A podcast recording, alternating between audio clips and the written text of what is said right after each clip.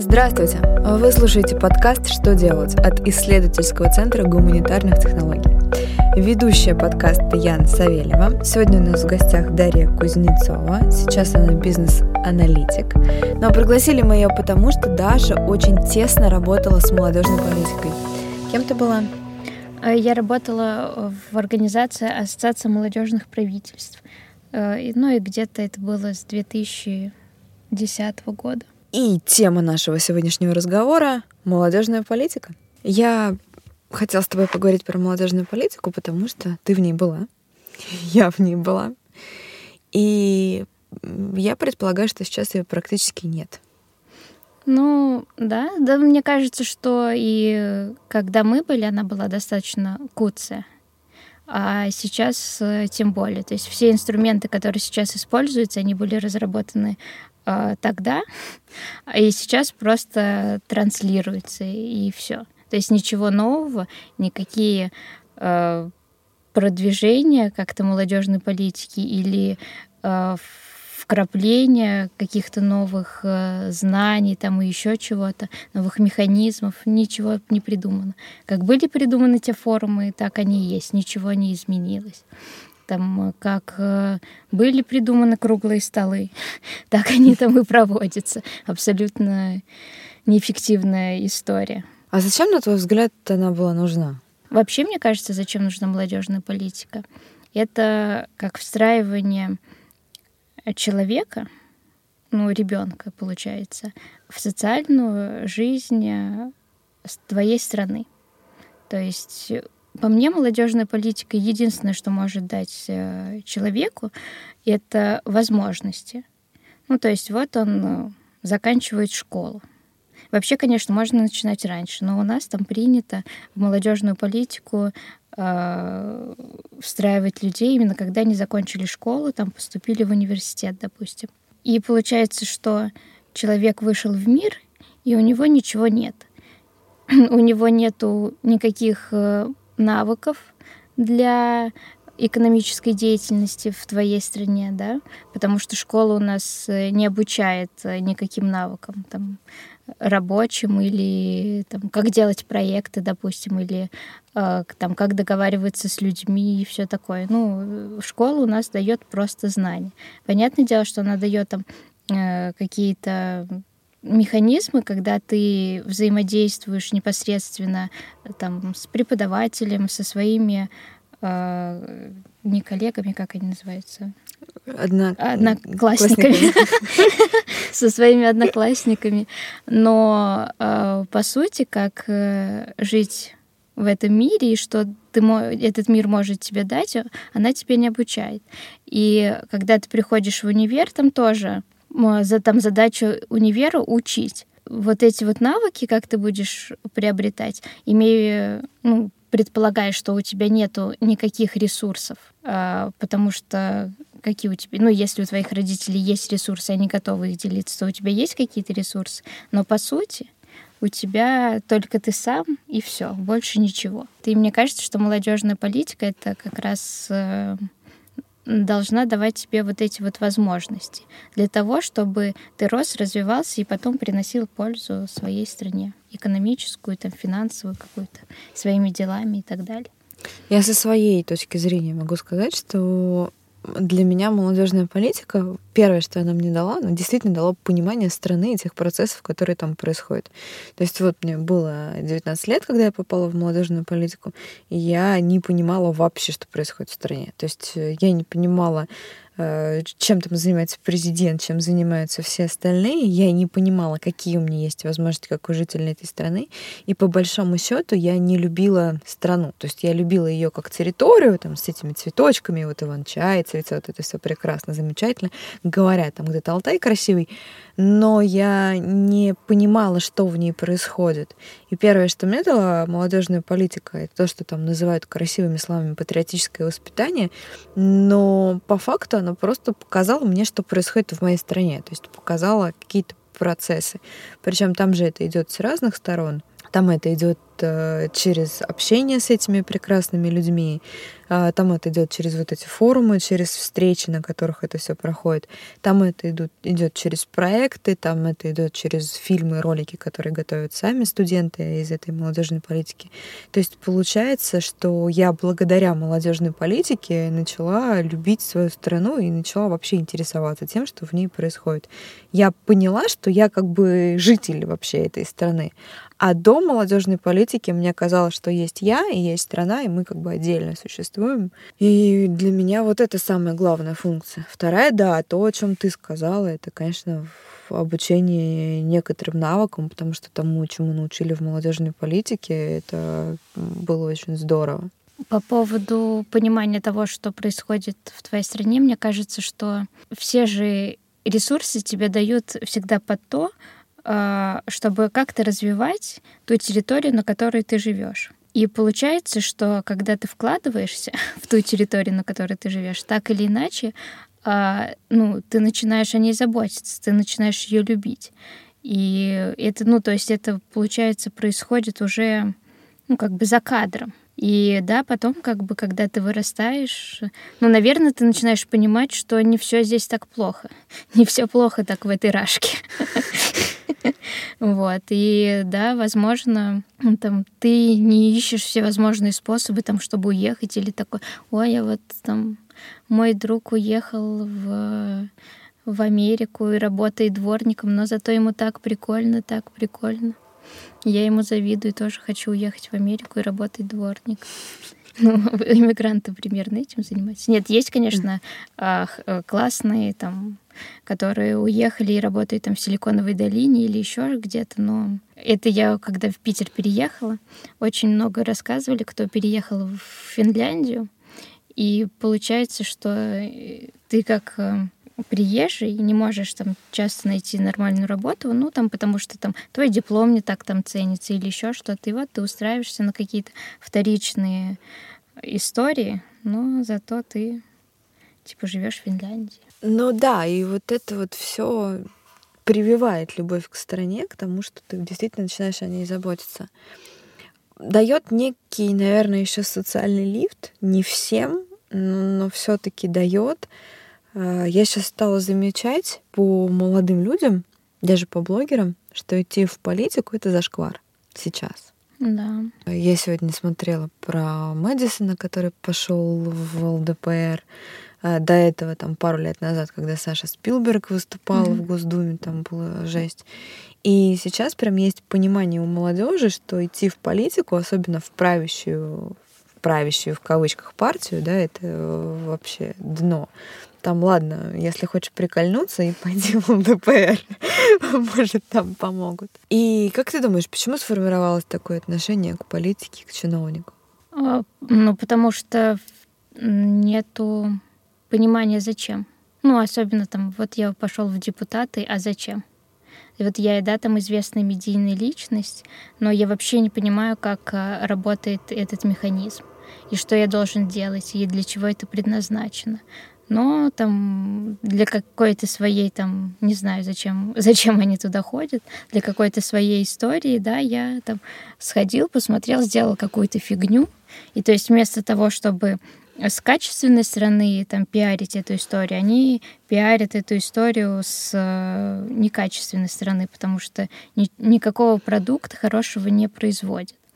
И, ну, да, конечно, у меня будет сформировано э, мнение о том, что да, это зашквар, потому что я прихожу туда, там также смеюсь, не знаю, там снимаю какие-то видео, сплю на заседаниях, потому что есть э, там, ну, вы, допустим, ребята, есть же молодежный парламент, ему 100-500 миллионов лет, оно там было сформировано еще до того, как вообще, мне кажется, молодежная политика началась. И вот ребята, да, они там понимают, они там прежде чем э, там идти в депутаты, они там сначала делают какую-то работу, работают с депутатами, да, ну, которые более-менее приносят там какую-то пользу. И они понимают, зачем они идут в депутаты. А вот, мне кажется, известные личности, они не понимают, зачем они идут в депутаты. Мне кажется, что вот в этой истории нету просто а, хороших примеров Ну и депутаты очень часто ведут себя, даже те, которые пришли туда как э, просто пропиариться, специально делают какую-то прям жесть, и ты такой, чуваки, зачем? А, мне кажется, что когда, да, была полуумирающая, но тем не менее была молодежная политика, а, там все-таки те, кто в ней участвовал, это очень большое количество молодежи, они приблизительно понимали, что делают депутаты, зачем идти в политику, и им прям хотелось идти. Если не в политику, то какое-то около политическое пространство вот там находиться. А после того, как умерла полностью молодежная политика, ну, как бы и, и, и все. И зачем молодым поколениям вот этим всем заниматься? Даже смены сейчас э, на той же самой территории смыслов, они же почти все не политические. То есть там смены есть э, креативных ребят, э, там есть смены режиссеров, там есть смены дизайнеров. Ну, то есть там вот именно конкретно политической работы, мне кажется, больше не идет. Ну, потому что нету запроса на смену власти. Ну, то есть, когда ты... Ну, что такое там политический такие смены. Это там э, либо получается там ты в правительство, либо в Думу, да, ну, э, и получается, что запроса на новые, ну вот эти на лифты, да, которые могут прийти во власть, то есть получается открытых, э, ну из открытых источников, то есть как когда любой человек может там типа через стажировки или еще как-то э, прийти и работать там в правительстве или э, пройти выборы в Думу, да, то есть, ну, такого нету. И поэтому нету таких смен, потому что э, запроса нету. То есть у нас, к сожалению, это, мне кажется, можно достаточно открыто говорить, что там в правительство приходит работать по знакомству. Вот этот вот хороший человек, я его устрою, да. А подготовки каких-то кадров, но сейчас у нас не ведется. Хорошо, а местное самоуправление? Там же чуть-чуть э, другая ситуация. Может быть, они пойдут э, не сразу в Думу, может быть, они сначала пойдут на местное самоуправление. Ну да, да, я uh-huh. под э, Думой подразумевала и местных депутатов. Да, да, но все равно, мне кажется, запроса нету. Но опять же, когда ты даже избираешься, это же все равно какая-то компания, да, то есть ты должен, у тебя должны быть на это деньги. А, то есть ты должен, ну, как минимум, должен заручиться какой-то поддержкой, да, каких-то лиц. Как, и ты должен, то есть, заранее к этому готовиться, то есть вести какую-то работу, да. Если нет возможности, то есть тебе изначально не дают этих возможностей, да, вести эту работу, потому что это никому не интересно, чтобы э, кто-то новый пришел даже в местную власть. Я тебе могу привести другой пример. У меня там, откуда, где живут мои родители, mm-hmm. в Вырице, там на прошлых выборах пришли все депутаты действительно новые, mm-hmm. и они ввели э, свою предвыборную кампанию в группе подслушано выриться ВКонтакте, и они действительно, то есть они действительно делали, там был один очень активный дяденька, он занимался экологией, э, ну, как занимался экологией, ну, мусор собирал на пляжах mm-hmm. огромными пакетами, но он действительно делал, он был э, очень деятельным, он был прекрасным организатором, он правда собирал весь этот мусор, и перед выборами он прям агитировал. То есть там вот все это происходило. Он встречался даже с избирателем. Ну, в общем, там была прекрасная гид-компания. И депутатом он стал. Но он ничего по-прежнему не умеет, кроме как собирать мусор. Ну, то есть все его кругозор, весь его интерес, он по-прежнему направлен на экологию, причем на такую э, тактическую экологию. То есть mm-hmm. вот сейчас здесь грязно, нам нужно сделать вот это вот чисто. И те, кто там глава администрации и прочему пытаются объяснить, что как бы, ну, есть другие принципы политики, есть бюджет, его нужно как-то по-другому распределять. Там то же самое чистить дороги от снега и куча еще всяких существует дел. Там бюджет ограничен, э, есть куча нацпроектов. Кстати, тоже я тут столкнулась с моментом, что действительно есть куча нацпроектов, и ты действительно можешь получить на них э, деньги и грант. Но ты для этого должен уметь писать эти проекты, и ты для этого, для этого должен уметь эти документы mm-hmm. заполнять. А там, ну, ноль. То есть если когда мы были в молодежке, нас учили все это делать, что здесь э, полный ноль. И вот он пришел, вот он деятельный, вот он очень классный. А, он не молодой, но тем не менее, все вот он, у него куча энергии, он мог бы много-много всего сделать, но ему даже поучиться негде не может ничего. И в итоге над ним уже начинают все ржать, потому что, ну вот он стал депутатом, лучше жизнь не стала, а он, у него нет идей. То есть что давала молодежная политика? Она давала еще умение вот эти вот идеи просто там брать из воздуха. То есть, когда ты начинаешь смотреть на свой регион, на свою страну с точки зрения, что ты там можешь улучшить, и под это у тебя прям в голове сразу лампочка загорается, и проект возникает. Ну, получается, как э, в стилисты говорят, нас насмотренность, когда ты общаешься с точно такими же э, людьми, которые тоже делают какие-то проекты, ты у них здесь подсмотрел одну вещь, там другую, и хоп, у тебя получился проект, который э, подстраивается под э, твой регион, ну, с твоими особенностями. Но мне кажется, здесь есть еще такой момент, то есть э, человек, который делает эти проекты вот под национальные гранты там и еще что-то, он, наверное, не должен работать непосредственно в правительстве, потому что когда ты начинаешь работать там в правительстве своего региона или вообще, ты понимаешь, у тебя становится очень немного узкий взгляд, потому что ты такой понимаешь, угу, и это работает так-то, так-то, значит, вот это невозможно. И все. И у тебя вот это вот невозможно очень часто э, сидит в голове. То есть почему но, ну, ты мало что можешь сделать, допустим, когда устраиваешься работать там в правительство, потому что у тебя есть э, система, которая работает так, и ты ничего с этим не можешь сделать. То есть вот ты такой э, бился, бился, там хотел, там делал проекты, все, там тебя устроили в правительство. Ты такой сидишь и понимаешь, что а вот у тебя как будто бы есть э, какая-то власть, но ее на самом деле нет, потому что ты вот в этой системе очень мало что можешь э, поменять, сделать и так далее.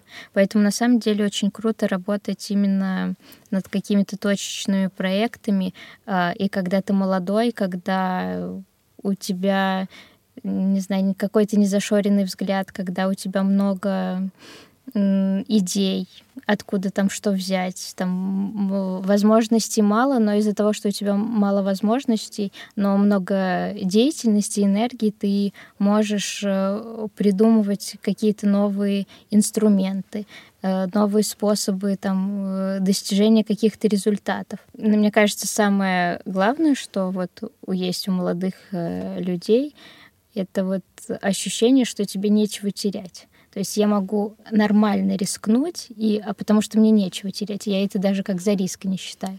А когда ты вырастаешь, ты такой, ну, я не знаю, ну, как-то ну, как-то не знаю, а вдруг там что-то не получится, еще что-то. А когда ты вот молод, у тебя нет вот этой вот истории. Да, и получается, если так подумать, через молодежь и можно было бы реализовывать все эти нацпроекты, на которые все уже очень сильно давно забили да. на местах. А, а если бы была молодежь, если бы было вот это вот молодежная политика, какое-то молодежное движение, все бы, наверное, это как-то двигалось. Была же вот эта тема, а, очень ее год, наверное, очень сильно муссировали про ну, не национальное движение, а когда ты должен был смотреть, как работает правительство. Ну, то есть у нас же все данные открыты, и было очень много а, проектов, ну, типа вот этого Росяма, там потом перекинулись на ЖКХ, что типа давайте следить, как работает там ЖКХ, структуры и так далее.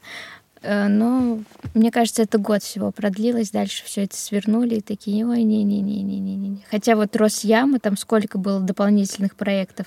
Мне кажется, бедные министерства дорожного транспорта заваливали этими дырками, которые там потом исправлялись или не, не исправлялись.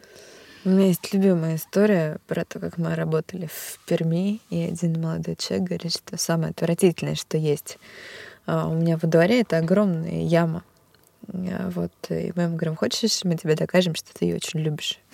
Как? Ну, покажи фотки. Совершенно спокойно mm-hmm. достает телефон, показывает фотографии этой ямы.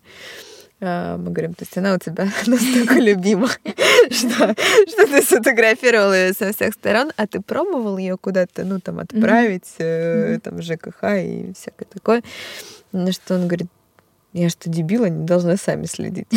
Есть я, есть они, и они мне должны, а я как бы... А я буду просто фотографировать яму со всех сторон. Нет, ну вот, мне кажется, это как раз и э, дает вот это вот э, нахождение в молодежной политике, то, что э, человек становится неравнодушным э, к тому, к его там двору, к его городу. Но проблема в том, что вот этих вот механизмов, как выразить свое неравнодушие, нету. То есть э, и поэтому получается, что все такие сидят, ой, все плохо. Ты не просто становишься неравнодушным, ты понимаешь, что ты можешь это исправить. То есть там же в молодежной политике давали механизмы да. о том, как ты можешь это все поправить.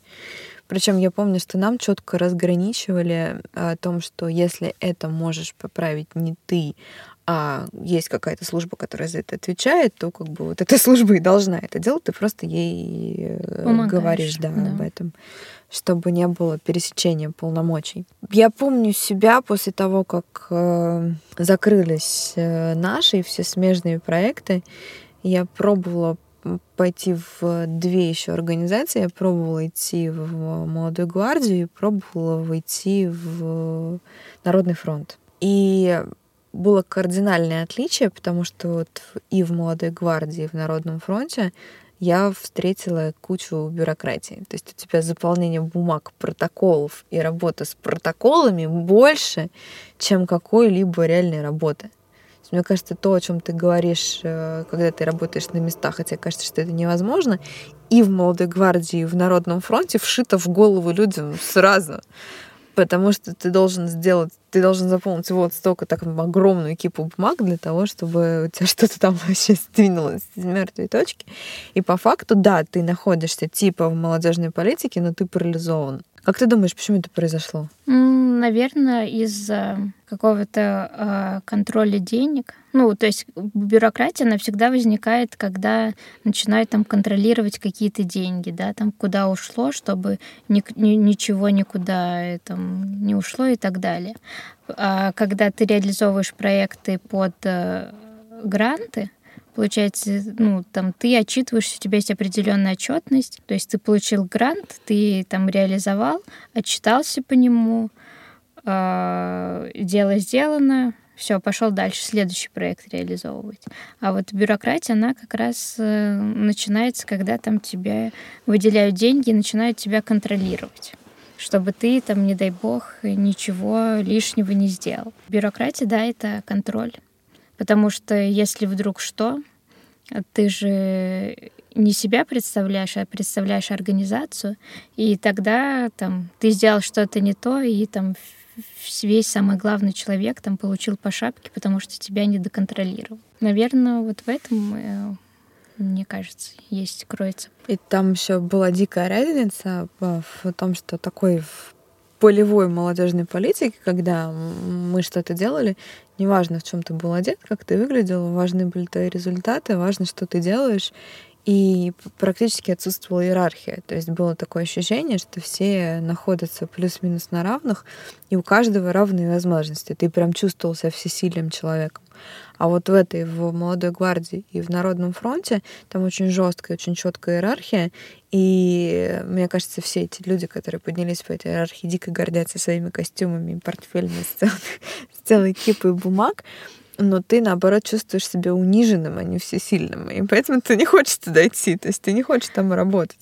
Ну да, вот эта вот атрибутика очень, конечно, ее много бывает, когда начинается какая-то иерархия или еще что-то, когда ты, так сказать, работаешь не на себя, не на свой проект, а вот именно в какой-то такой жесткой э, организации. Там, пиджаки. Вот эти раньше всегда вот ты должен быть с айпэдом, да, там или с каким-то да. другим планшетом такой сидеть на всех этих э, совещаниях такой, да, да.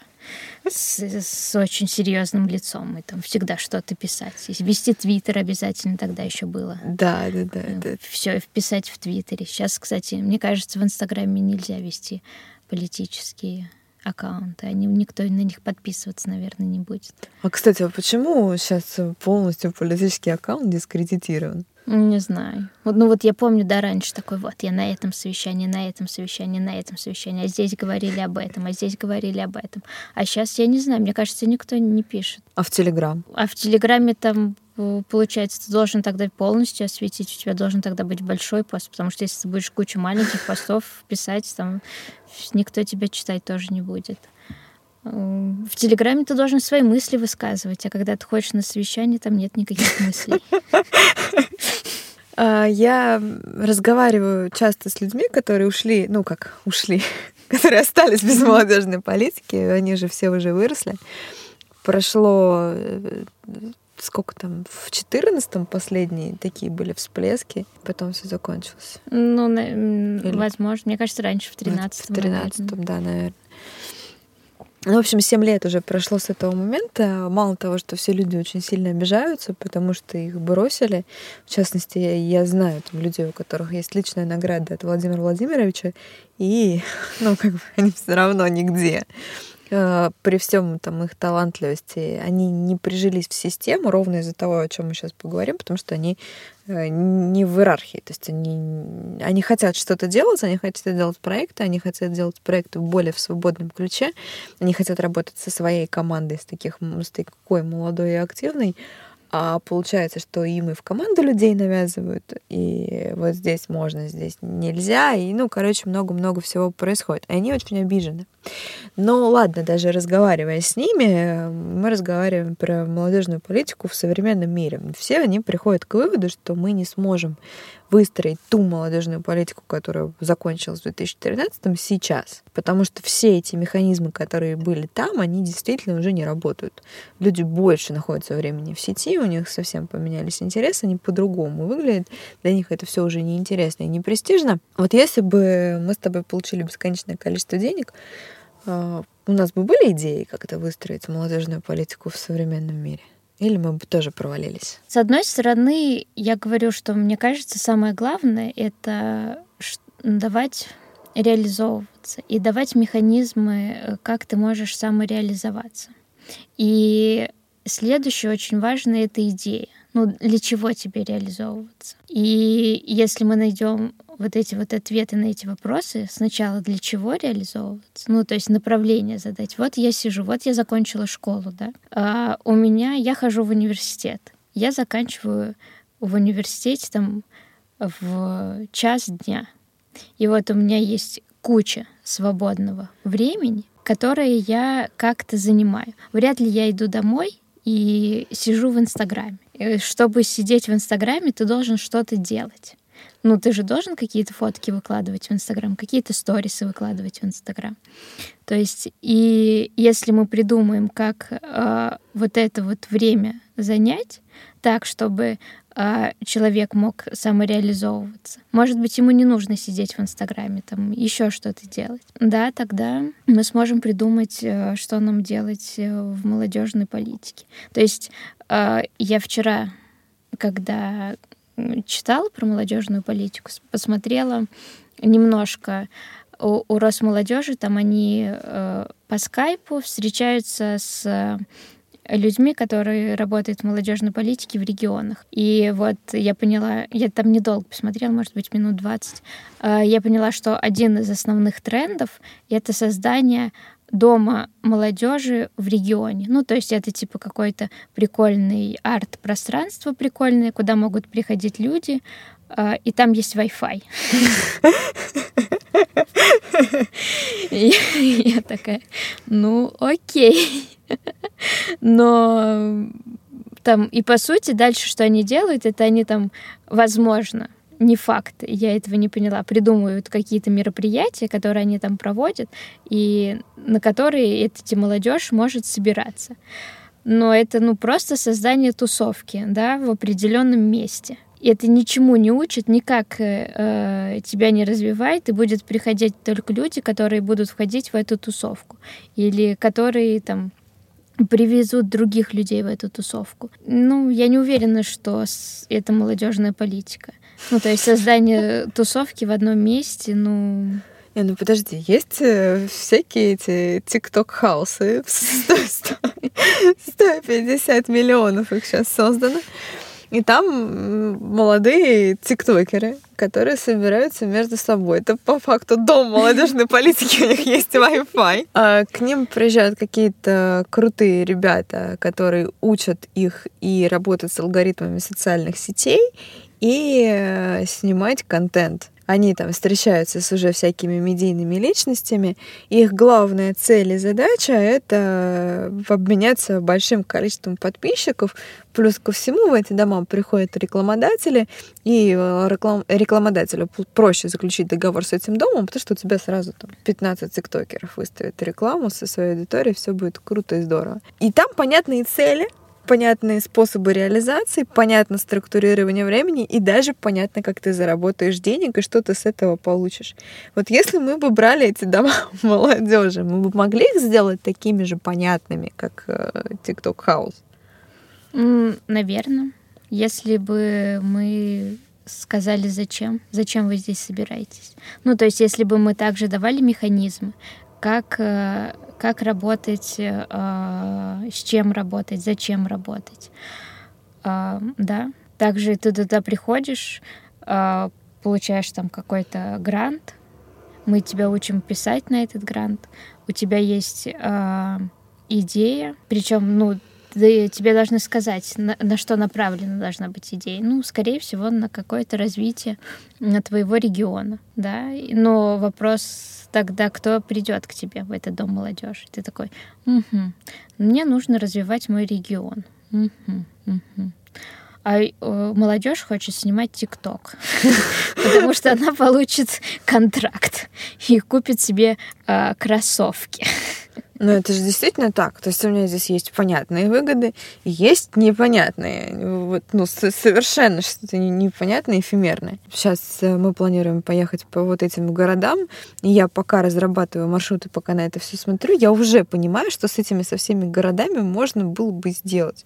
Но я прям не представляю, чтобы пришли такие люди, такие, м-м, Валдай. Отличное место. Будем, будем развивать этот регион. Зачем? Просто так. Мы, мы как бы не хотим денег. Мы все такие суперактивисты. И еще я здесь вижу одну проблему в том, что мне кажется, молодежь сейчас идет очень в конфронтацию с государством, особенно после поправок, а, потому что, ну, действительно, молодежь разная. И там есть представители ЛГБТ или просто им сочувствующие. Мы даже не будем говорить, там, мода это или как-то, но, в общем, молодые люди, они очень сильно хотят, чтобы их слышали и им разрешали быть такими, какие они есть. Их наказывает мама, на них ругаются родители, на них орут в школе. И когда им еще и государство на самом высшем уровне запрещает быть такими, какие они есть, они идут в конфронтацию с государством. То есть, когда была молодежная политика, там, начиная с 2005 а, все как бы были объединены одной идеей. Государство в заднице, э, давайте его доставать оттуда, давайте мы все вместе вот это сделаем. А сейчас идет очень сильная конфронтация. Я воспринимаю страну почти равной государству. Причем некоторые говорят, что, ну, типа, я люблю Россию, но не люблю правительство, или там, я люблю mm-hmm. Россию, но не люблю государство. Но в голове-то я все равно воспринимаю это на подсознательном уровне равным. Я же хочу уехать из страны, я хочу все равно ехать от этого государства, mm. как бы я не любила территорию. И здесь есть жесткая конфронтация. Получается, что мы... Как, как мы их будем привлекать? если мы уже с ними поссорились? Ну, наверное, нужно давать им какие-то реальные возможности э, что-то реально изменить. Ну, то есть показать, что хорошо, а, ну, то есть сейчас, да, есть проблема, что, ну, мне кажется, может быть, поэтому у нас и нет молодежной политики, что э, ты ничего не можешь изменить. Абсолютно ничего. Как только начнется вот эта вот история, что ты на что-то можешь влиять. В чем был прикольный проект вот с этими Росъямами, да, что так или иначе там показано, что ты можешь влиять ты можешь влиять э, на то, что происходит в твоем дворе. И а если ты можешь влиять на то, что происходит в твоем дворе, ты можешь влиять на то, что происходит в твоей стране. сейчас э, е, почему идет конфронтация? Потому что ты не знаешь способов, как ты можешь повлиять на то, что происходит э, с миром вокруг тебя. Вот и все. Как только ты покажешь, что нет, ты можешь влиять, тогда, да, молодежь придет. Полностью еще утрачено доверие, потому что те же самые, да, поправки в Конституцию а, я не верю, что это было там, ну, не, не я как человек, uh-huh. а я как э, молодежь, да, я не верю, что это все было там честно, прозрачно, выборно. Я не понимаю, почему это растянуто на неделю, но опять же, да, я как э, молодежь, да, голосом молодежи uh-huh. говорю, я не понимаю, как это выглядит. Я могу быть за поправки полностью, то есть я там могу поддерживать э, их но мне бы хотелось быть уверенным в честности и прозрачности. Неважно, я за или против. Повсюду столько информации, которая говорит ну, наверное, как бы ну и плюс количество поправок, которые я никогда не смогу прочитать. Ну, конечно, да. когда-нибудь смогу, но по сути я не понимаю, что вообще это такое, что происходит, и точно ли это там для меня, и, там, для, э, для моего будущего, или это для Владимира Владимировича его личная история. То есть для чего все это сделано, я не понимаю от слова совсем. Зачем мы все это делаем? К чему весь этот фарс? Я даже, более того, я не понимаю будущее России, и я себя в нем не вижу. То есть, э, может быть, вот с этого надо было бы начинать. То есть э, с восстановления некоторого доверия, с возможности что-то менять, давать мне такие возможности и показать мне, где мое место как молодежи в будущем России. Потому что некоторыми поправками мое место как молодежи в этом будущем просто убили. Mm, да. А еще, на мой взгляд, государство с каждым месяцем ухудшает разрыв между ним и молодежью, э, потому что даже вот эти ролики, которые выходили перед поправками, mm-hmm. ну они же они были очень спорными. Да, да. Только, шу... только для шуточек. Их снимали специально, чтобы потом на них сняли шуточки. Да, то есть э, они, конечно, имели некой своей целью, да, там э, повысить обсуждаемость этой темы. И опять же, э, все тактически используется. Круто, они повысили обсуждаемость, все про эти ролики говорили среди молодежи, все там к ним относились отвратительно, но тем не менее, э, все, обсуждаемость тема была. По хэштегу поправки в Конституцию можно было найти миллион статей информации. Окей. Э, цель была поставлена, цель была достигнута. Но я каждым таким действием, как государство, ломаю наши отношения с молодежью. То есть получается, что лица там им моложе 18 лет и там лет до 30 вообще не представлены в политике как класс. То есть их интересы не защищает никто. На них поливать всем по большому счету. Есть очень круто защищены там права тех же самых пенсионеров. Да, у них изменили пенсионную реформу, но хотя бы о них поговорили чуть-чуть, и им там что-то обещали. Если ты маленький ребенок до 16, то тебе тоже повезло, на тебя хотя бы выделили 10 тысяч рублей. Но ты купил себе новый телефон. Читала эту статистику, что э, в 1 июля э, когда выплачивали эти пособия, очень сильно выросли продажи телефонов сотовых. Да, причем таких дешевых. Да, да, да, до 10 тысяч. Вот, то есть вот, вот это вот еще. Если ты представитель крупного бизнеса типа Потанин, что бы ты ни делал, твои интересы в правительстве тоже защищают, mm-hmm. тоже нормально. А если ты молодежь, то как бы все, у тебя нет ни единого человека, который защищает твои интересы, который представляет твои интересы. А у тебя есть куча странных э, действий, которые совершает правительство по отношению к тебе, начиная от вот этого скандала с ЕГЭ по химии, который сейчас происходит, и заканчивая тем, что ты как бы после института не можешь устроиться на работу без опыта работы, тебе уже не дали пособие, ты старше 16, но возраст твоего включения в, в отсутствие работы государства повысили до 35 лет. Ты, ты как бы, если ты эти 19 лет как-то проживешь, у тебя все будет хорошо, с тобой можно дальше не работать. Выживает сильнейший, просто Спарта, ты просто в Спарте живешь, все в порядке. То есть, получается, мне некуда пойти, мне нечего делать, мне не с кем об этом поговорить, и я начинаю не любить свою страну больше, чем это было даже до моего совершеннолетия. Даже не любить, а, а не понимать, да. Э, злиться. Ну, когда ты не понимаешь, ты злишься. И да, а, а чем больше ты злишься, тем больше у тебя э, происходит разрыв, а ты злишься не только ну, на страну, когда ты злишься, в общем, на страну это значит на мир, значит, э, ваши граждане в стране очень злые, и поэтому о какой о каком экономическом росте мы можем говорить, когда у, у вас большая часть э, населения страны не понимает ничего, ходит, ходит злиться, кажется, что ничего в этом мире невозможно, и поэтому, да, поэтому на Рубинштейна у нас очень много людей каждую пятницу и субботу. А я читала опыт Сингапура, где тоже вводили странные интересные законы. Например, там был прекрасный закон про жвачку, mm. да, и нельзя было есть вообще, в принципе.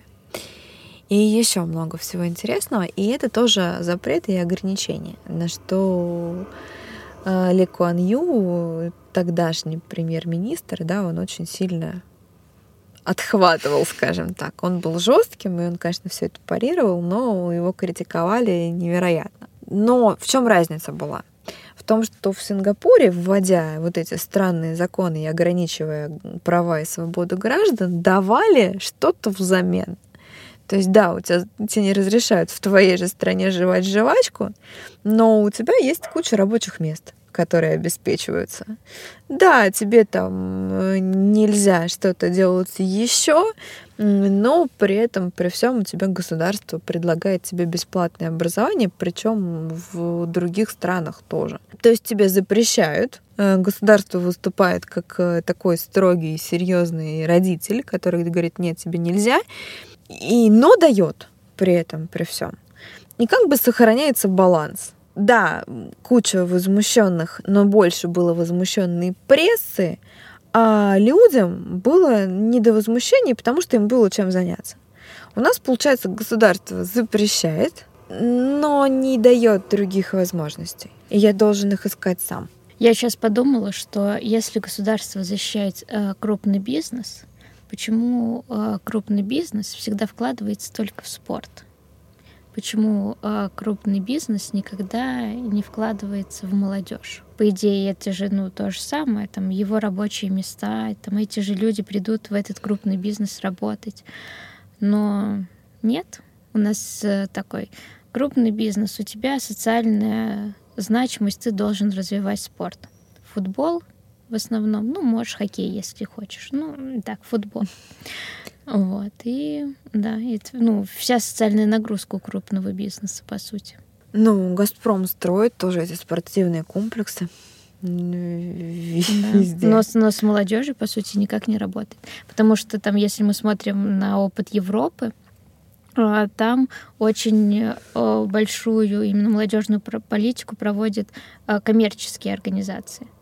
То есть у них э, там, да, есть у правительств какие-то структуры, которые это координируют, но э, бюджетов на них больших нет. Э, есть, а вот э, бизнесы, да, они там организовывают какие-то мероприятия, что-то делают, то есть вовлекают молодежь там в работу там с этими организациями, ну, а у нас нет. У нас всегда, я помню, мы пытались под свои проекты Э, всегда искать еще какие-то коммерческие истории, э, коммерческие организации э, привносить. Нет. Вообще абсолютно от слова совсем. Максимум, на что мы смогли, это мы хотели в регионе еще тогда работать с мегафоном, и единственное, что мы смогли их привлечь, это на субботник. Мы такие, ну ладно, давайте проведем, но походу мы больше ничего не будем делать. А у Сбербанка нет никаких таких программ по работе с? Ну, когда мы были, нет, не было. Сейчас э, не знаю. Я, если честно, тоже не знаю. Ну, наверное, даже если есть, то это, видимо, не так растиражировано, потому что мы даже не слышали об этом ничего. Да, мероприятий никаких нет. Здесь с точки зрения выгоды давай смотреть для этих предприятий за границей, они ведь не делают это бескорыстно. У них есть э, история хантинга, да, когда они выискивают самых талантливых, самых крутых и самых классных. Причем, да, у Google, например, есть политика, что если ты очень крутой, но под тебя нет должности, значит, Google mm-hmm. тебе сделает должность под тебя. То же самое у Facebook и так далее. То есть они ищут себе реальные кадры. А нашим крупным корпорациям кадры не нужны, потому что там все места уже заняты, и стоит очередь из родственников тех, тех, кто там уже что-то делает им невыгодно вкладываться в молодежь. Спорт дает тебе узнаваемость, узнаваемость, повышение бренда, да, узнаваемости бренда, плюс ко всему снимает с тебя налоговые обязательства. Все нормально. Ты вкладываешься в тот спорт, который смотрит большее количество людей. Все окей. То есть э, с выгодной точки зрения. Но опять же, вот допустим, мы договариваемся с тем же самым Сбербанком, что они будут вкладываться в молодежь. А куда они будут вкладываться? Не, ну инфраструктуры нет, конечно, да. То есть спорт, опять же, понятно. Я вкладываюсь в команду, мы покупаем каких-то новых игроков, мы их тренируем, мы их развиваем, там что-то происходит. А вот, опять же, поедем по городам. Очень хочу посмотреть Иннополис, который угу. вот этот вот IT-центр сейчас. Очень хочу посмотреть, как он выглядит и как устроен, а, потому что там хотя бы, наверное, э, ну, по крайней мере, по тому, что я о нем слышала, но пока не видела, вроде как реальная деятельность. Это который в Казани? В которой в Казани, да. Вроде как, как там есть реальная деятельность. Я пока не видела ни одного продукта, который сделал Нополис. Но я недавно читала статью, рассказывал программист а, про то, как он переехал из своего города вот в Иннополис. И э, он говорит, ну, типа, жить там очень классно. Но если ты программист, потому что, говорит, э, жене мы так и не можем найти работу. Говорит, ну, поэтому мы решили завести еще одного ребенка. Но, говорит, как жить там, говорит, просто, просто супер. То есть у тебя есть все, и это там пять минут э, до работы, это там какие-то но инновации, у них там даже Теслы есть, у них там такси какой-то Тесла. В общем, э, ты живешь, да, там у тебя есть там квартира, ну то есть вот эти вот все моменты твоей жизни дополнительные, они закрыты. И по идее единственное, что тебе нужно, просто э, хорошо работать, что-то там новое придумывать. Но вопрос опять мне мне кажется э, немножко в другом, э, в идее. То есть вот когда я смотрела Дудя про Силиконовую долину, они же там сетовали на то, что вот почему из Колково не получилось э, создать силиконовую долину. Э, ну, во-первых, потому что нету вот этого драйва. А человек, когда уходит с работы и возвращается домой в абсолютно другой мир, он э, теряет вот этот вот драйв, который, возможно, у него начал накапливаться на работе, но потом он возвращается домой, а там он общается, там выходные он общается еще с друзьями, у которых вообще совершенно другие интересы.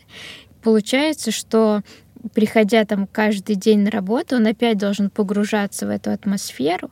То есть э, человек э, не живет этими идеями в Иннополисе, может быть, у них э, э, есть вот это, потому что они живут именно на закрытой территории, э, но мне кажется, ну, по крайней мере, по рассказу вот этого человека, которого я читала, у них нету вот этого драйва. И, а как получить вот этот вот драйв, ну, не знаю. Ну вот съездишь, посмотришь, расскажешь. Чисто так прикидывая, мне кажется, что вот этот драйв можно получить, если ты не просто делаешь что-то, а у тебя еще результат есть этого продукта, и это результат первый в мире. То есть как получается, на мой взгляд, драйв в Силиконовой долине? У тебя есть крупные компании, которые вообще гиганты, да, и у тебя есть возможность, что ты там создашь какой-то крутой стартап, и у тебя эти гиганты этот стартап выкупят.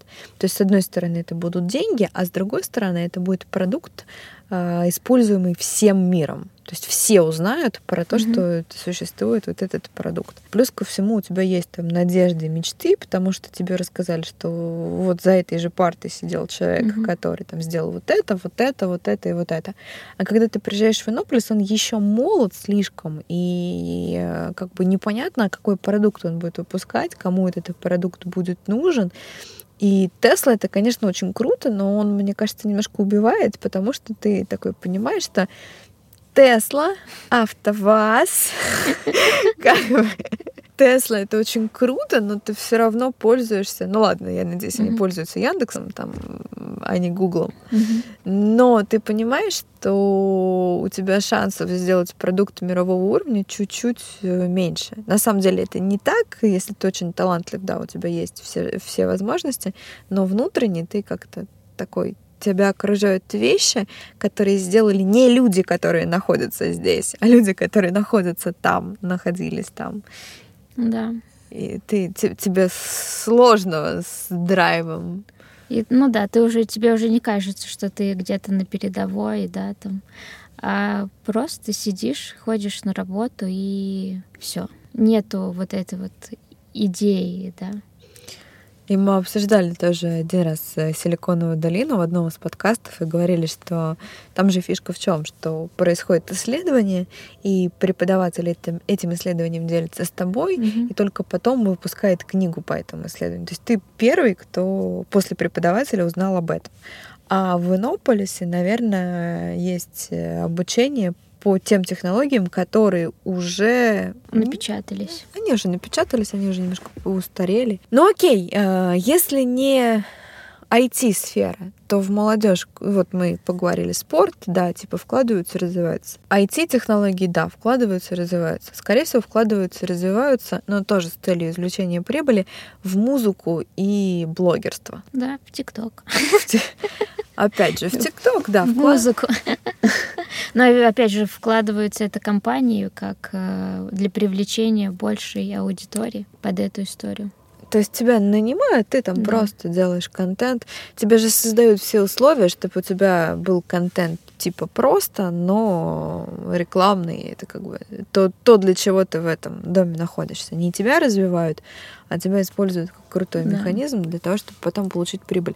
Куда еще можно было бы вкладываться? Вот вся остальная молодежь э, брошена и выкинута за пределы жизни. Можно вкладываться может делать какие-то бизнес-инкубаторы? Можно делать бизнес-инкубаторы, но... Кстати, почему они пропали? Их же много было. Ну, а как они должны выглядеть? История, когда там ты приходишь, рассказываешь свою идею и там можешь получить какую-то как, какую-то денежку на первоначальную свою историю. Подожди, а если у тебя нет идеи? Если э, вот ты смотришь на мир вокруг, у тебя пока нет идеи, ты же, когда в молодежку приходила, у тебя же не всегда была сразу идея. Ну да, да, то есть, ну, там ты тусуешься с теми же предпринимателями и так далее. Ну вот по типу, как была бизнес-молодость, да, то есть ты приходишь туда, тебе дают э, какие-то механизмы, рассказывают про другие бизнесы, как это, как кто сделал, да, ты такой смотришь, класс, супер, пошел тоже думать что-то. Я так понимаю, что когда-то что-то подобное пытались сделать в бизнес школе Сколково, но туда пошли... Во-первых, это дорого стоит, да, это платно, это сделали коммерческим. Во-вторых, туда пошли уже бизнесмены, которые хотя бы какой-то начальный бизнес имеют. Да, которые просто хотят развить его, которые хотят там познакомиться. Когда э, мы были, вот, когда я была молода, а, у нас э, э, нам рассказывали вот про все вот эти вот все бизнесы, э, что бизнесмены очень любят платить за комьюнити. То есть, получается, если вы хотите что-то делать для бизнеса, а ваша задача э, создать хорошее комьюнити. И тогда этот, э, вот эта вот история всегда будет приносить э, вам деньги. Потому что бизнесмены готовы платить за принадлежность к определенному комьюнити. И вот к там, разговорам, к встречам. То есть если вы хотите делать какой-то э, вот этот вот бизнес-инкубатор, да, то тогда у вас должны быть э, интересные бизнесмены, ну то есть крупные, а потом уже к ним будут подтягиваться более мелкие. Опять же, вот этот э, конкурс, который лидеры России был, они сейчас сделали марафон, годичное обучение mm-hmm. лидеров. И я там состою в чате и смотрю на всех этих людей. Это тоже неплохо. То есть там действительно образовывается комьюнити, там действительно люди между собой общаются. А, да, много у меня вопросов к тому, что они там обсуждают, но это другая уже история. Но такого для молодежи нет. То есть ты, получается, туда можешь получить вход только если у тебя есть э, какое-то дело, если ты там старше определенного возраста, и если ты уже что-то имеешь и что-то знаешь. То есть там рассчитано на то, что у тебя есть база. А вот так вот с нуля, я так понимаю, что при некоторых институтах есть, при высшей школе экономики есть, а, при Ранхиксе есть, а, наверное, при МГУ и СПБГУ есть, но вот чтобы это была целая отдельная структура... Ну, опять же, мне кажется, что бизнесу ну, нужно учиться у бизнесменов, потому да. что э, бизнес это определенный способ мышления. Ну, то есть э, ты должен, ну, когда ты делаешь, допустим, социальные проекты, это тоже определенный способ мышления. И ты его можешь делать именно с теми людьми, которые делают социальные проекты. А когда ты делаешь бизнес, ты тоже должен общаться ну, непосредственно а, с бизнесменами, с крупными бизнесменами. Ну, можешь с мелкими общаться, но тогда у вас будет один уровень, и вы не сможете ну, дальше расти. И то есть получается, что когда вот эта вся история находится при университетах, тебя учат а, ученый человек, ну, который работает в университете, да, там он знает какие-то исследования и так далее, но ты не общаешься непосредственно э, с людьми, которые делают бизнес, и поэтому это может быть, ну, не очень эффективно. То есть, да, ты там, ты знаешь, как все должно быть по науке, но бизнес в нашей стране, он далек от э, теорий. И получается, что вот эти вот все дополнительные так сказать, невидимые э, грани да, бизнеса или какие-то лайфхаки, да, или там твое поведение, потому что в бизнесе же очень важно именно твое поведение, как ты общаешься, как ты приходишь на встречу. То есть это все очень сильно считывается. А, ну, допустим, там, когда ты делаешь социальные проекты, это важно, но меньше. То есть там больше важна идея и ресурсы, и механизмы, которые ты вырабатываешь. А когда ты делаешь бизнес, очень важна именно вот личная коммуникация, получается, там, со своими сотрудниками, с другими партнерами и так далее. А этого ты непосредственно можешь э, увидеть у уже работающих бизнесменов. И поэтому при университетах очень часто это вот все. Да, там тебе, может быть, расскажут, как открыть ИП, но это ты можешь прочитать и в интернете. Тебе не обязательно идти в бизнес-инкубатор. Какой бизнес открыть, да, ты не можешь э, почитать это в интернете. Но и никакой там профессор тебе не расскажет, э, что сейчас э, на пике, да, что сейчас продается, какие сейчас тренды.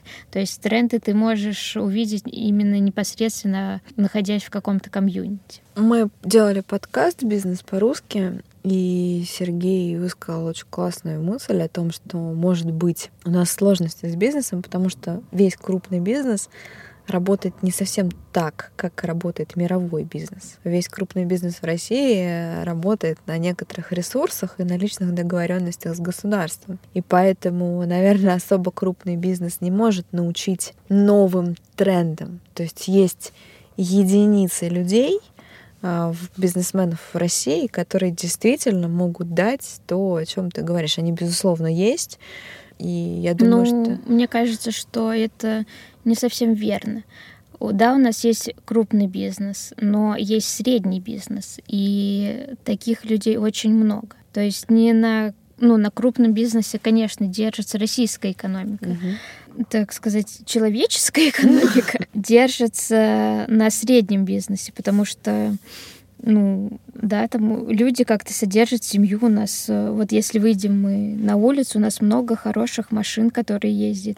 Вряд ли эти все люди работают именно в крупном бизнесе. А вот я говорю про средний бизнес. Понятное дело, что э, если ты позовешь э, Потанина в, на в свой бизнес-инкубатор, ну, конечно, это интересно, но понятное дело, что это будет просто посмотрите на очень богатого человека потому что он понятия не имеет, как э, делать бизнес в России сейчас. Он знает, как выстраивать корпорации, как э, управлять огромными корпорациями. Но мне кажется, дать советы, как э, сейчас построить бизнес с нуля, ну, мне кажется, он вряд ли расскажет. Мы говорим про комьюнити именно такого среднего бизнеса. Говорим, опять же, про бизнес ангелов я вот, кстати, не знаю, где сейчас э, обитают бизнес-ангелы, потому что раньше очень свободный достаточно доступ был к ним. То есть ты приходишь, там им презентуешь свой проект, они там э, могут в него вписаться а, потому что были вот эти вот площадки. У нас даже в Саратове был один университет, он не крупный, а такой средний, там, в основном, по-моему, он даже коммерческий полностью был. И вот они там собирали бизнес-ангелов, и ты мог э, там по воскресеньям. И вот ты мог туда прийти, там а, каждый месяц э, у них какой-то, они собирали какого-то из Москвы, какой-то прилетал, и на свой там небольшой бизнес, да, там давали деньги, проводили какие-то тренинги, там мастер-классы. Это очень здорово было. Я предполагаю, что если мы говорим про что делать с молодежной политикой, то вот это создание э, бизнес-инкубатора — это одно из первых Э, чем можно было бы заняться, потому что это интересно государству, это разви- будет развивать экономику потом. Это интересно государству с той точки зрения, что будет целая площадка, на которой будет собираться молодежь. Эта молодежь будет структурировать свое время. Но так как э, все-таки государство будет участвовать в этом проекте, то задавать направление мышления, я имею в виду э, не типа я сейчас открою бизнес и в смысле пойму, какой бизнес хочу, еду открывать его в Чехию. Все-таки у меня будет понимание еще тех процессов, которые сейчас происходят в, в моем государстве. Я могу здесь э, с, э, это все узнать. Плюс ко всему это интересно бизнесу, как делиться опытом, как возможность инвестиций. И мне кажется, что создание такой площадки это было бы первым классным шагом для новой молодежной политики. Может быть, но у нас остается а, проблема, о которой мы говорили, про недоверие к власти. И я как э, бизнесмен э, должен понимать, что я абсолютно никак не защищен. И готов ли там молодой человек там в 20-25 лет брать на себя э, такую ответственность? Особенно после того, как он пережил коронавирус и понимает, что, то есть, ну, все закрылось. И если бы он был бизнесменом, то есть вероятность, что непонятно, а, что с этим делать дальше. Мне кажется, вот такая вот, ну, незащищенность очень сильно отталкивает от э, бизнеса в России. Да, и если бы государство приняло решение, что будет заниматься этой проблемой, то как раз подобный бизнес-инкубатор мог бы стать площадкой, на которой государство и бизнес договаривается э, на эту тему. Причем это же можно тоже сделать сетевой структурой. Можно сделать одной, один крупный какой-то проект типа Иннополиса и более мелкие проекты. Ты говоришь, дома молодежи сейчас открывают в регионах. Вот что-то подобное можно открывать тоже в регионах. И это бы сильно решило проблему с э, экономикой, доверием. с доверием и с молодежью в целом хотя бы появилась бы первая площадка, на которой бы они начали разговаривать. Потому что те площадки, которые сейчас есть, даже на базе роста молодежи, э, на базе той же самой молодой гвардии, мне кажется, это очень аффилированные ребята туда приходят. Ну и плюс охват аудитории очень маленький. То есть э, э вот опять же вчера я слушала, и их спросили, какой у вас охват аудитории ну, молодежной аудитории в вашем регионе. И они такие, ну, типа, если мы охватываем там, по-моему, 15%, мы считаем, что это типа очень круто. То есть если мы разговариваем с 15% молодежи, значит, мы считаем, что это очень круто. И я такая, м-м, понятно. Как бы это могла выглядеть молодежная политика в интернете? Ну, мне кажется, сейчас это должны быть какие-то представители, достаточно, которые будут э, э, приниматься молодежью. То есть это не дебильные какие-то ролики, такие вот, посмотрите, как будто из СССР. У нас, мне кажется, просто все, вся пропаганда к, к власти, у нас сейчас это какие-то ролики из СССР. Вот, посмотрите, пожалуйста, Россия великая страна и так далее. Э, нет, мне кажется, это должен быть э, человек, группа людей каких-то, да, которые достаточно успешны в своем деле, которые продвигают молодежную политику и не совсем от, ну не то что не совсем открыты, я бы сказала. То есть не то, что они такие вот, вот, посмотрите, здесь Россия, я там в молодежной политике, Россия классная. Это должно быть э, как-то под полом второй волной. То есть я делаю э, классные вещи. Я считаю, что Россия, она тоже очень хорошая. И я это делаю, э, принося пользу своей стране. То есть все, что я не делаю, я приношу пользу своей стране. То есть я как успешный человек буду приносить пользу э, своей стране. А это не может быть какой-то представитель интересов молодежи? Вот мы с тобой поговорили, что интересы молодежи сейчас нигде не представлены в государстве. А, а что, как ты будешь представлять интересы молодежи? Нет, но есть, например, э, Титов, который бизнес э, представляет в Госдуме. Есть там всякие представители образования, но мне кажется, вот эти милые люди, которые представляют образование в Госдуме, они представляют СССРовское какое-то образование, они последний раз его там видели, и его продолжают по-прежнему представлять в Госдуме. Мне просто кажется, что такие люди могут стать э, как ваш э, дяденька, который топит за экологию. Ну, потому что я должен быть, мне кажется, сейчас э, очень важно тот момент, что я должен быть успешен сам по себе, ну, то есть независимый ни от кого.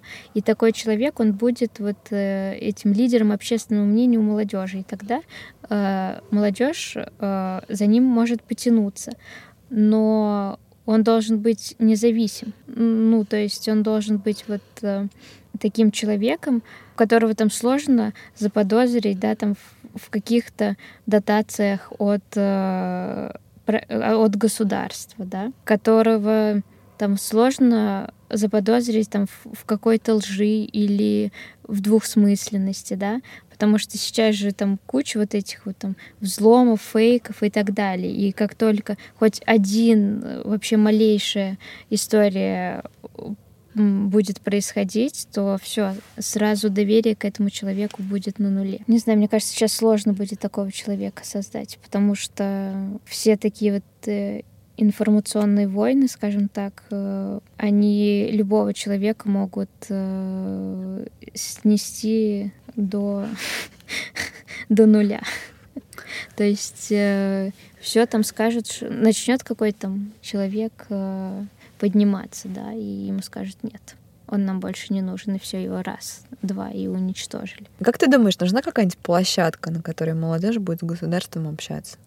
Потому что я сейчас э, не представляю, как я могу задать в государство вопрос там о чем-нибудь. Ну, для этого государство должно тебя услышать и мне кажется, э, ну, хотеть услышать. И мне кажется, второй вопрос, что, что ты будешь спрашивать. Есть ли вопросы у молодежи? Потому что, мне кажется, ну, эта пропасть настолько сильна, что у молодежи нет вопросов государству.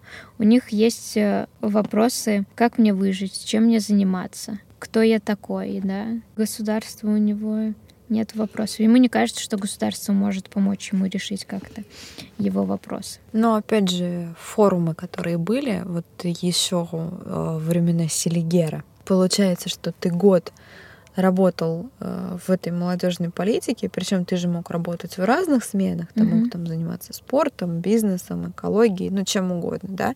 Ты отвечал себе на вопрос, кто ты с тобой работали параллельно над твоими проектами, и раз в год э, был вот этот вот селигер, который был площадкой разговора с государством. То есть туда приезжали какие-то люди, и ты, да, там все равно был протокол, и было mm-hmm. регламентировано, но ты мог задать им какой-то вопрос, и ты знал, что тебя хотя бы услышат и с тобой хотя бы поговорят.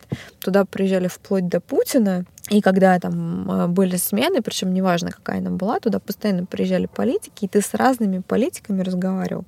У тебя прям была напрямую возможность э, поговорить с какими-то людьми. Ну, это да, это получается, ты повышал э, доверие к власти. Ну, ты, таким образом. Э, повышалась твоя значимость. Было понятно, что на тебя не все равно. Понятное дело, что там не, не всегда твой вопрос приносил какую-то пользу, да, или как-то что-то срабатывало, но очень часто были истории, когда там ты э, рассказывал про какую-то свою проблему в регионе, э, которую там власть либо замалчивала, либо еще что-то, и ты приезжал в регион, и она решалась. То есть, по сути, ты был таким ты нес э, какую-то информацию из региона, которую там федеральные власти не всегда знали. И это, ну, то есть, и ты в этот момент, да, свою крутость э, воз, ну, чувствовал себя круто, такой, да, я что-то сделал. А сейчас, э, возможно, если Опять же, мы возвращаемся к вопросу, если кто-то захочет поговорить с молодежью. Ну, я не думаю, что этот формат устарел. Можно ездить на форумы, Но... разговаривать. Вопрос только кто сейчас там поедет на эти форумы? Ну, у тебя, опять же, вопрос, э, что у тебя работали до этих форумов с да. тобой у тебя что-то происходило до этих форумов, а форум был как такой точка отсчета. Ты, ты, ты там представлял этот проект, ты там же мог на него получить деньги, ты там же общался с властью, и до этого у тебя какая-то велась работа. Ну вот, я когда, кстати, смотрела э, про Силиконовую долину, и я вспомнила как раз вот форумы Селигера, потому что, получается, там у тебя было все, у тебя был и драйв, и возможности, и ты все время крутился в этой среде, особенно первые селигеры, то есть когда твоей главной задачей, находясь на селигере, было а, сделать какой-то проект и получить на него деньги. Вот, пожалуйста, вам Силиконовая долина, то, что они делают там. Да, таков больше в социальной, наверное, сфере. Ну да, да. Как ты думаешь, что будет, если государство не начнет развивать молодежную политику, не начнет разговаривать с молодежью в ближайшее время? Ну, с ней начнет разговаривать кто-то другой. Ну, вон очень же много сейчас вот этих вот штабов Навального открывается во всех регионах. Раньше же их абсолютно не было. Ну, там они были в Москве, по крайней мере, э, в Саратове там не было никаких э, штабов Навального и так далее. Сейчас он объединяет ну, достаточно большое количество людей. Поэтому там хоть и Навальный не самая большая там проблема. И... Но вот Навальный работает с молодежью, у него есть молодежная политика, он там привлекает к своим проектам э, молодежь. Также есть, насколько я знаю, есть огромная проблема с самоубийствами да, среди молодежи. И я знаю, что с такими историями э, сейчас работает церковь. То есть она готов, ну, готовит проекты, направленные на вот таких вот детей и урегулирование отношений в семье, а, где есть такой ребенок. А, и мне кажется, это как раз вот отсутствие какой-либо вообще молодежной политики в стране, то есть потому что ребенок не знает, кто он и не знает, как себя найти а находясь там в, в структуре там в школьной, он э, не всегда может там чем-то заниматься или как-то себя идентифицировать. Из-за того, что, возможно, нету каких-то там дополнительных историй, да, там, кружков. Сейчас же, по-моему, все кружки в основном платные, да, то есть он, опять же, не может куда-то прийти э, в другой мир, а, и, ну, вот начинается, там они сидят в интернете, в сообществах по, в интернете и там жалуются друг на другу на жизнь. Э, правительство, по-моему, приняло закон, да, там вот, который там, если за склонность к суициду, там какая-то статья, но это же никак не решает проблему того, что э, человек не может себя идентифицировать и не понимает, э, зачем ему вообще дальше жить. А мне еще кажется, что здесь история как с Хабаровском сейчас, когда там же несколько феноменов сразу. Первый феномен — это то, что выбрали просто не представители действующей власти, зная, что он там со всеми mm-hmm. его сложностями не недостатками, все равно выбрали именно его. И потом, когда его забрали, люди, они же не такой огромной любовью к нему mm-hmm. пылают, они просто недовольны, что их выбор не услышали. То есть э, всем mm-hmm. плевать на их непосредственный выбор. И здесь история происходит в том, что пока накапливается масса недовольных вот она пока есть, да, вот она копится. То же самое сейчас происходит с молодежью. Есть куча молодежи, которые недовольны, они потеряли взаимодействие с властью, они потеряли доверие, они больше не хотят к ней иметь какое-то отношение, и они пока просто недовольны. Но стоит только прийти человеку, который им скажет, что они хотят, то есть даст им mm-hmm. образ будущего, даст им желание, то это будет э, прям невероятная сила в этот момент. Да, конечно, потому что как мы говорили, нечего терять. Тебе нечего терять абсолютно. Ну, то есть у тебя ничего нету. И еще тот момент, у тебя ничего нету, и поэтому у тебя даже нету никаких э, ценностей относительно твоей страны. Ну, то есть ты никак к ней не относишься. Ну, как мы уже и говорили, да, то есть я э, люблю свою страну, не люблю государство, но я не уверена, что я люблю свою страну, я просто здесь родился. Как, как таковой осознанной любви у меня к ней нет. Просто я к ней отношусь никак. Ну, а как я должен ее полюбить, если я про нее особо ничего не да, знаю? Да, да. Ну, я к ней отношусь никак. И да, если придет какой-то другой человек и даст тебе вот эти те ценности, скажет, как ты должен относиться э, к своей стране, что ты должен здесь делать, какая она должна быть, чтобы тебе было здесь комфортно, да, Конечно. Для меня поэтому, кстати, Навальный достаточно слабый оппозиционер. Даже не будем говорить там проект Кремля, он не проект mm-hmm. Кремля, но он все время говорит, как не должно быть, но никогда не говорит, как быть должно. На протесте работает, но он не ведет дальше, он не может создать картинку той страны, к которой все вместе хотим прийти. Да. Ну, причем сейчас, там, тем чем дальше не будет молодежной политики, тем легче будет это сделать. Давай какой-то подведем итог тому, что мы поговорили. Сейчас молодежной политики нет. Инструменты, с которыми она работает, они устарели или неэффективны. Потеряна связь э, с молодежью. То есть у нас есть огромный плац людей, э, которые никак не вовлечены в общественную жизнь своей страны. У них нет никакого отношения к их стране. Э, они не понимают, в какой стране они живут, э, у какой у этой страны план и что их там ждет даже в ближайший год. Не то, что там 5 или 10 лет. Нет это доверие еще, да, к государству мы говорили. Есть ощущение, что ты не нужен, что тебя не слышат. А есть желание уехать со страны, какой бы ты классный не был, но ты не хочешь в ней больше оставаться. То есть у тебя элементарно возникает утечка мозгов. Ты не хочешь работать на эту страну, да ты не знаешь где. Ты не хочешь развивать в ней бизнес, ты не хочешь развиваться в ней сам, ты не хочешь ей заниматься, ты не хочешь идти в политику, потому что для тебя эта сфера тоже дискредитирована. То есть ты по факту становишься человеком, который ничего не хочет от этой страны и давать ей ничего не хочет. Да, ты бы, возможно, не против был бы ее изменить, если тебе предложат как и куда. Но пока вот ты совершенно... Ты никак. Ты даже не можешь сказать, что ты гражданин этой страны, кроме как по паспорту. И отсюда история с экономикой, история с э, тем, что никому ничего не надо, история с тем, что весь бизнес и все правящие элиты могут делать то, что они хотят, да потому что вся масса полностью инертна. Что делать?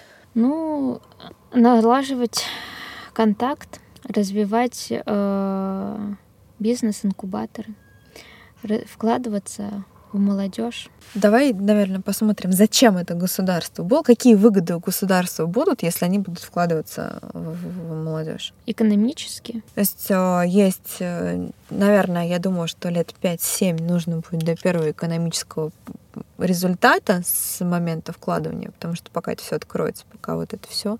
Второе, ты можешь сделать э, молодежь своим союзником, поставить, делать на нее ставку опять же, тут институт преемственности. Ты не будешь вечно жить, тебе все равно нужно будет эту страну дальше отдавать, дальше как-то развиваться. А второе, какие-то условия для жизни, чтобы у тебя не уезжали лучшие мозги, лучшие умы, а еще, если ты классно проработаешь, может быть, у тебя даже не будут приезжать. Ты снимешь с себя социальную нагрузку со временем, потому что чем у тебя сильнее вот этот вот слой бизнеса, тем меньше ты сам несешь э, нагрузку, как у нас Владимир Владимирович, да, каникулы за счет бизнеса.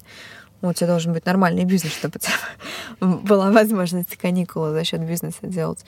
И это экономически выгодно для тебя. Ты, у тебя появится еще очень много глаз и рук в твоем же собственном государстве, которые будут видеть и делать. Это прям очень круто. Ну а как тогда, да, это восстановление доверия, причем, видимо, сначала через и с нескольких сторон сразу, вот через инфлюенсеров, про которые мы поговорили, про через топовых людей, которые любят свою страну, готовы в ней жить и работать, но классные в своей сфере.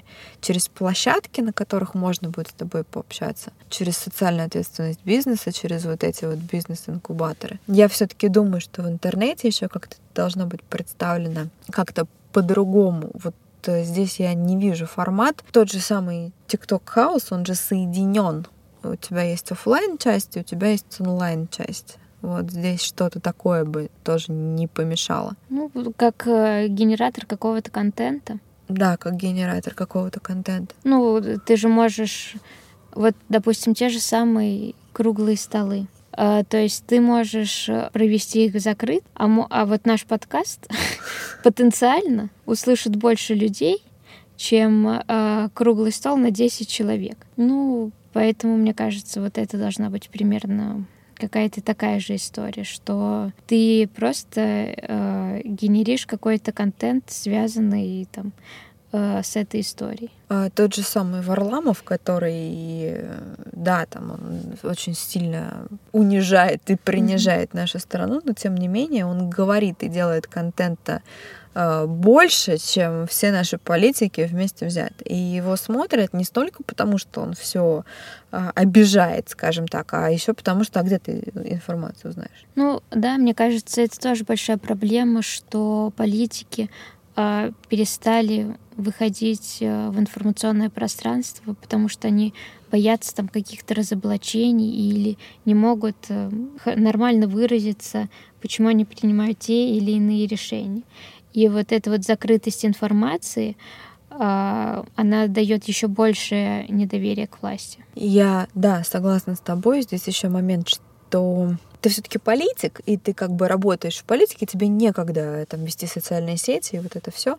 Но парочка блогеров, похожих на Варламова по сути, да, только с другим знаком и показывающие еще плюсы всего происходящего классно, ярко и интересно, а, тоже могли бы хотя бы дать какую-то базу. Плюс ко всему интернет, благосфера и куча смежных профессий — это класс ничуть не меньше, чем класс бизнеса, и работать с ними тоже было бы вполне себе неплохо.